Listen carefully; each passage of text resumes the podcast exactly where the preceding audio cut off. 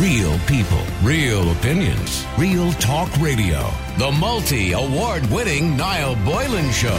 Classic hits.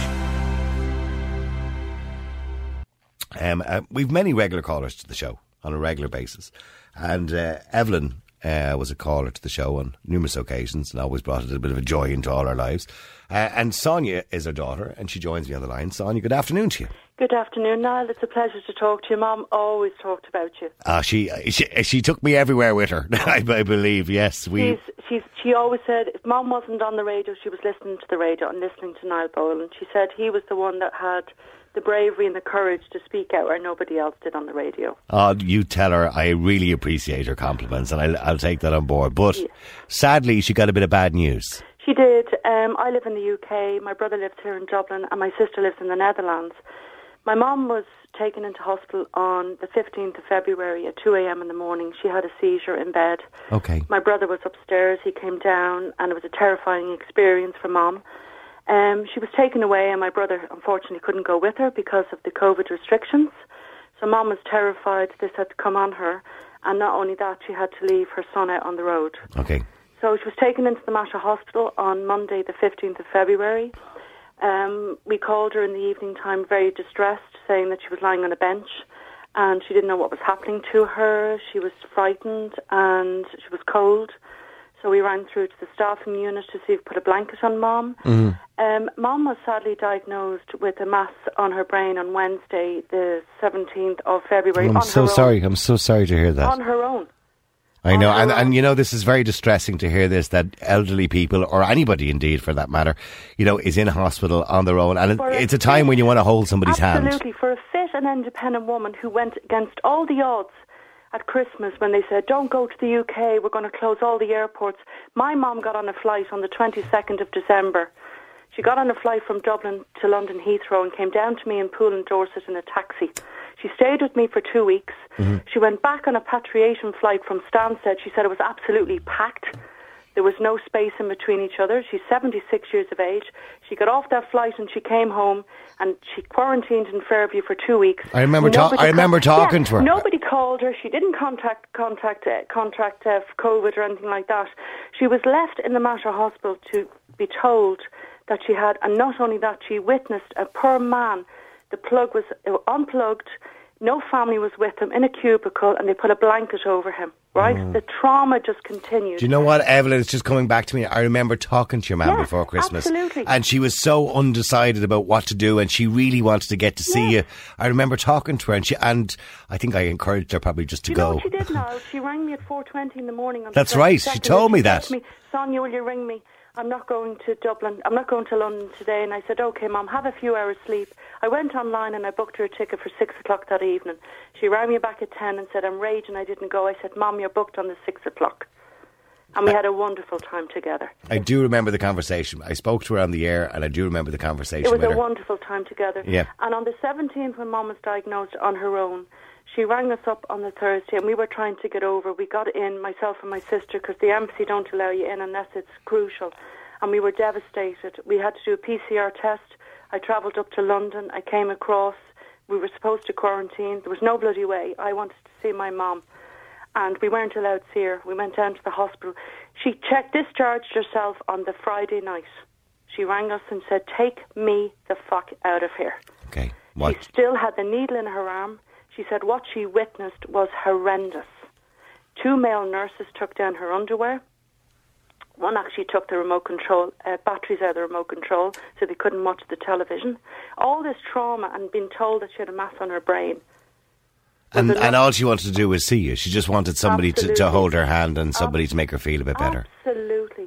And my brother went down at 8 o'clock on Friday night and carried my mom into his van and took her home here with us. Oh. And the woman I saw was a very different woman to what I had seen when she left me on the 7th of January. She was a broken woman, distraught, absolutely post-traumatic stress. And you know what? And, and I've spoken to her a couple of times, and I remember talking to her just before Christmas when she went over to see you, Mm-hmm. and she was such a positive woman. She's a she's a wonderful. Not only is she a positive woman, she's a wonderful mother and a friend. And And you know, my heart goes out. I mean, I I always say that I count my lucky stars that my parents are dead, and I know that sounds a horrible thing Yeah, to say. no. Uh, but but but if my mum and dad had been in the situation that your mum is in now, where she's very unwell, I would hate to think. What I've said it before on the show, and I and by the way, I have an obligation to tell people to follow the guidelines, etc., etc. But wild horses wouldn't stop me from seeing my mother, oh, absolutely. and I know how people feel about that. Oh, it, it was just heartbreaking for my brother, to the trauma of seeing that he couldn't go with her, Mm-hmm. and that we had come over distressed from another country, and we couldn't we couldn't even have a quick COVID test. I'd have paid anything to see my mother's face when she got that diagnosis. Absolutely anything.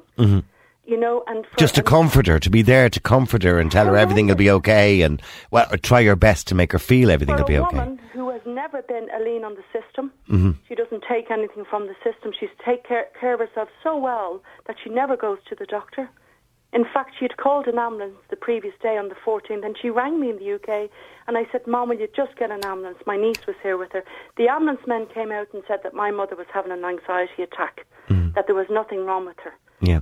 And then the following morning at 2 a.m., she had a massive seizure in her own bedroom. And I feel very, very sad. And one of the things that my mother said when she came out of the Mater Hospital, please tell Niall Boylan because he will understand this. For the families, this government is a joke. They're not putting things in place for people that are on their own in the hospitals. They need to be able to go in, at least one person, to go in and to comfort. Yep. It's horrific. I think I think we are going to look back in history.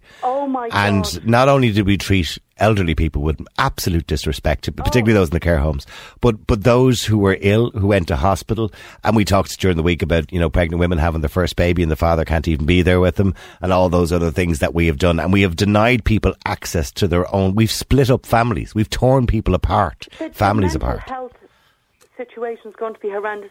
I would just like to ask the Irish government. I live overseas and I have done for 18 years, and I'm very Irish and I love Ireland and I love the people, but I'm ashamed of the government. I am so ashamed that there's only 5 million people thereabouts. All they had to do was vaccinate the frontline workers, the people that are on the front line, and protect them, and then protect the vulnerable. So there's no lean on the system. So then you can have a quick COVID test for people to go in and be with their loved ones. And all these poor people waiting on hospital appointments and operations that are dying at home. I am, I am ashamed of this government. As my mother said when she came out of the Mater Hospital, put the news on, I want to see what's going on. And when Micheál Martin came down the stairs, she said, Oh, look, here comes Meatball Martin. You know, nothing to say, only to, we're still in lockdown five. No plan for the future for the Irish people. More bad news. They have failed the Irish people. I couldn't disagree with anything you've said so far. How is your mum now, Evelyn? How is how is your Sonya? Sonya, sorry. mother, we took her home. Um, she had um, the diagnosis last Monday, a week yesterday, and they said, you know, what we'll do is maybe we'll think about maybe a bit of something just to tide you over. And we made a decision on Tuesday morning to ring Beaumont Hospital, who were wonderful, to take our lovely mum home. And she's with us now, and we're having a wonderful time. And she's singing lots of songs. Good. And one of the things that she did say, and we that we feel so sorry for the staff in the hospitals because they're doubling up not only as medical workers and doing an exceptional job, but they're also having to call pet families Yep. And be a family not only to the patient but to be a doctor and to A- and a go between between families and and their loved ones. Yeah. Yeah. Absolutely. Which was never something they're trained to do, by the way. No, it's No. so unfair. Or all these poor, you know, hospital workers.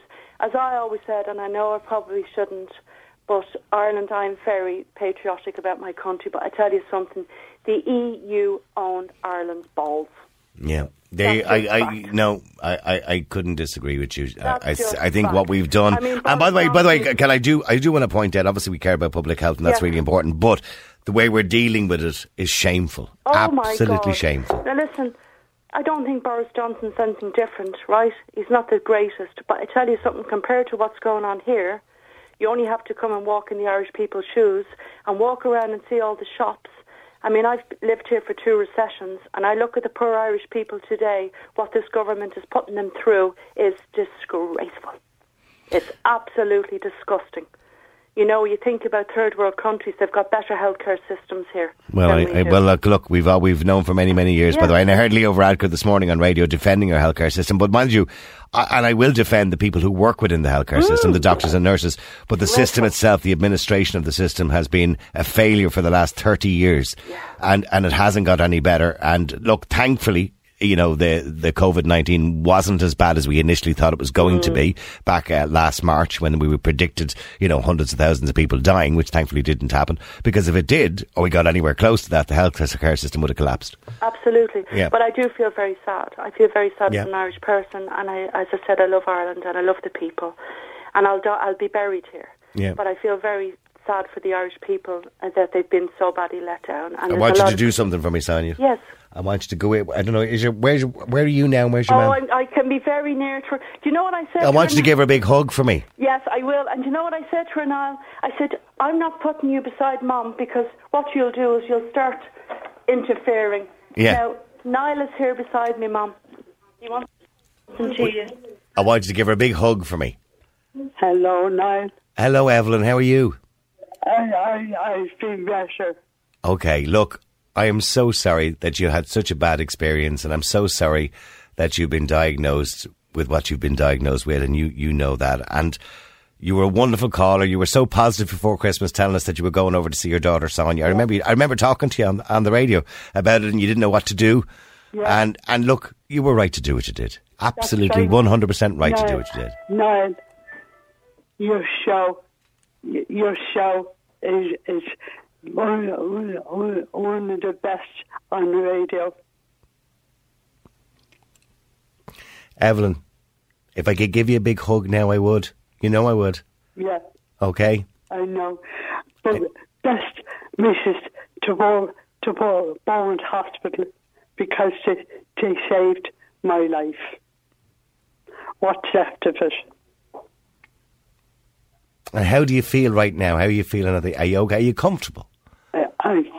I, I'm very happy Okay. And you I'm have and you have your family around you. to be with my loved ones. Yeah. and that's what everybody needs. I, I, I would give up 10 years of my life if I had 10 years of my life for this. Yeah. So goodbye now. Evelyn, it's been lovely talking to you, and I've enjoyed talking to you so many times on the radio. You're a lovely person. You're a wonderful, positive, bright person. Mm-hmm. And I, ha- I hate to hear you unwell.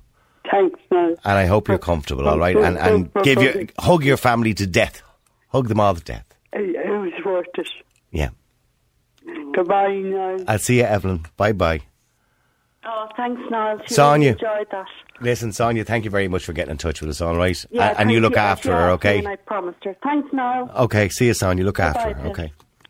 Do you know what? That's one of the saddest things that I've ever heard. And she's right. Sonya is right. People all across this country have been denied access to their parents, the people they've spent all their lives with, the people who raised them, who brought them up in hospitals when they've been dying. They've been denied access to them. And I think we will look back at this with so much shame, so much shame in years to come. And I know that Evelyn broke the guidelines by going to the UK, but do I care? No, she was with her daughter.